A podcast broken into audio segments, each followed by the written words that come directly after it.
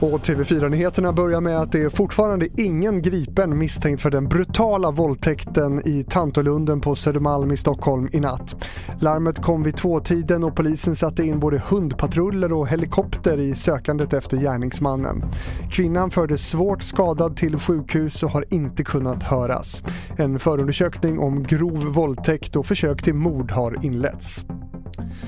På SJ uppmanar man folk som inte måste resa på sträckan Västerås-Stockholm att stanna hemma idag för att det råder totalstopp i tågtrafiken där. Orsaken är en brand i en byggnad intill spåren nära Enköping. Ersättningsbussar har satts in men de räcker inte till för alla pendlare.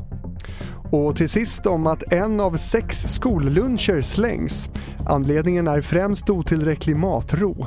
Mer tid att äta, lägre ljudvolym, mindre stress och ökad vuxennärvaro är vad som behöver jobbas med enligt Livsmedelsverket som inte vill lasta eleverna för matsvinnet utan istället vill ta skolledningen i örat.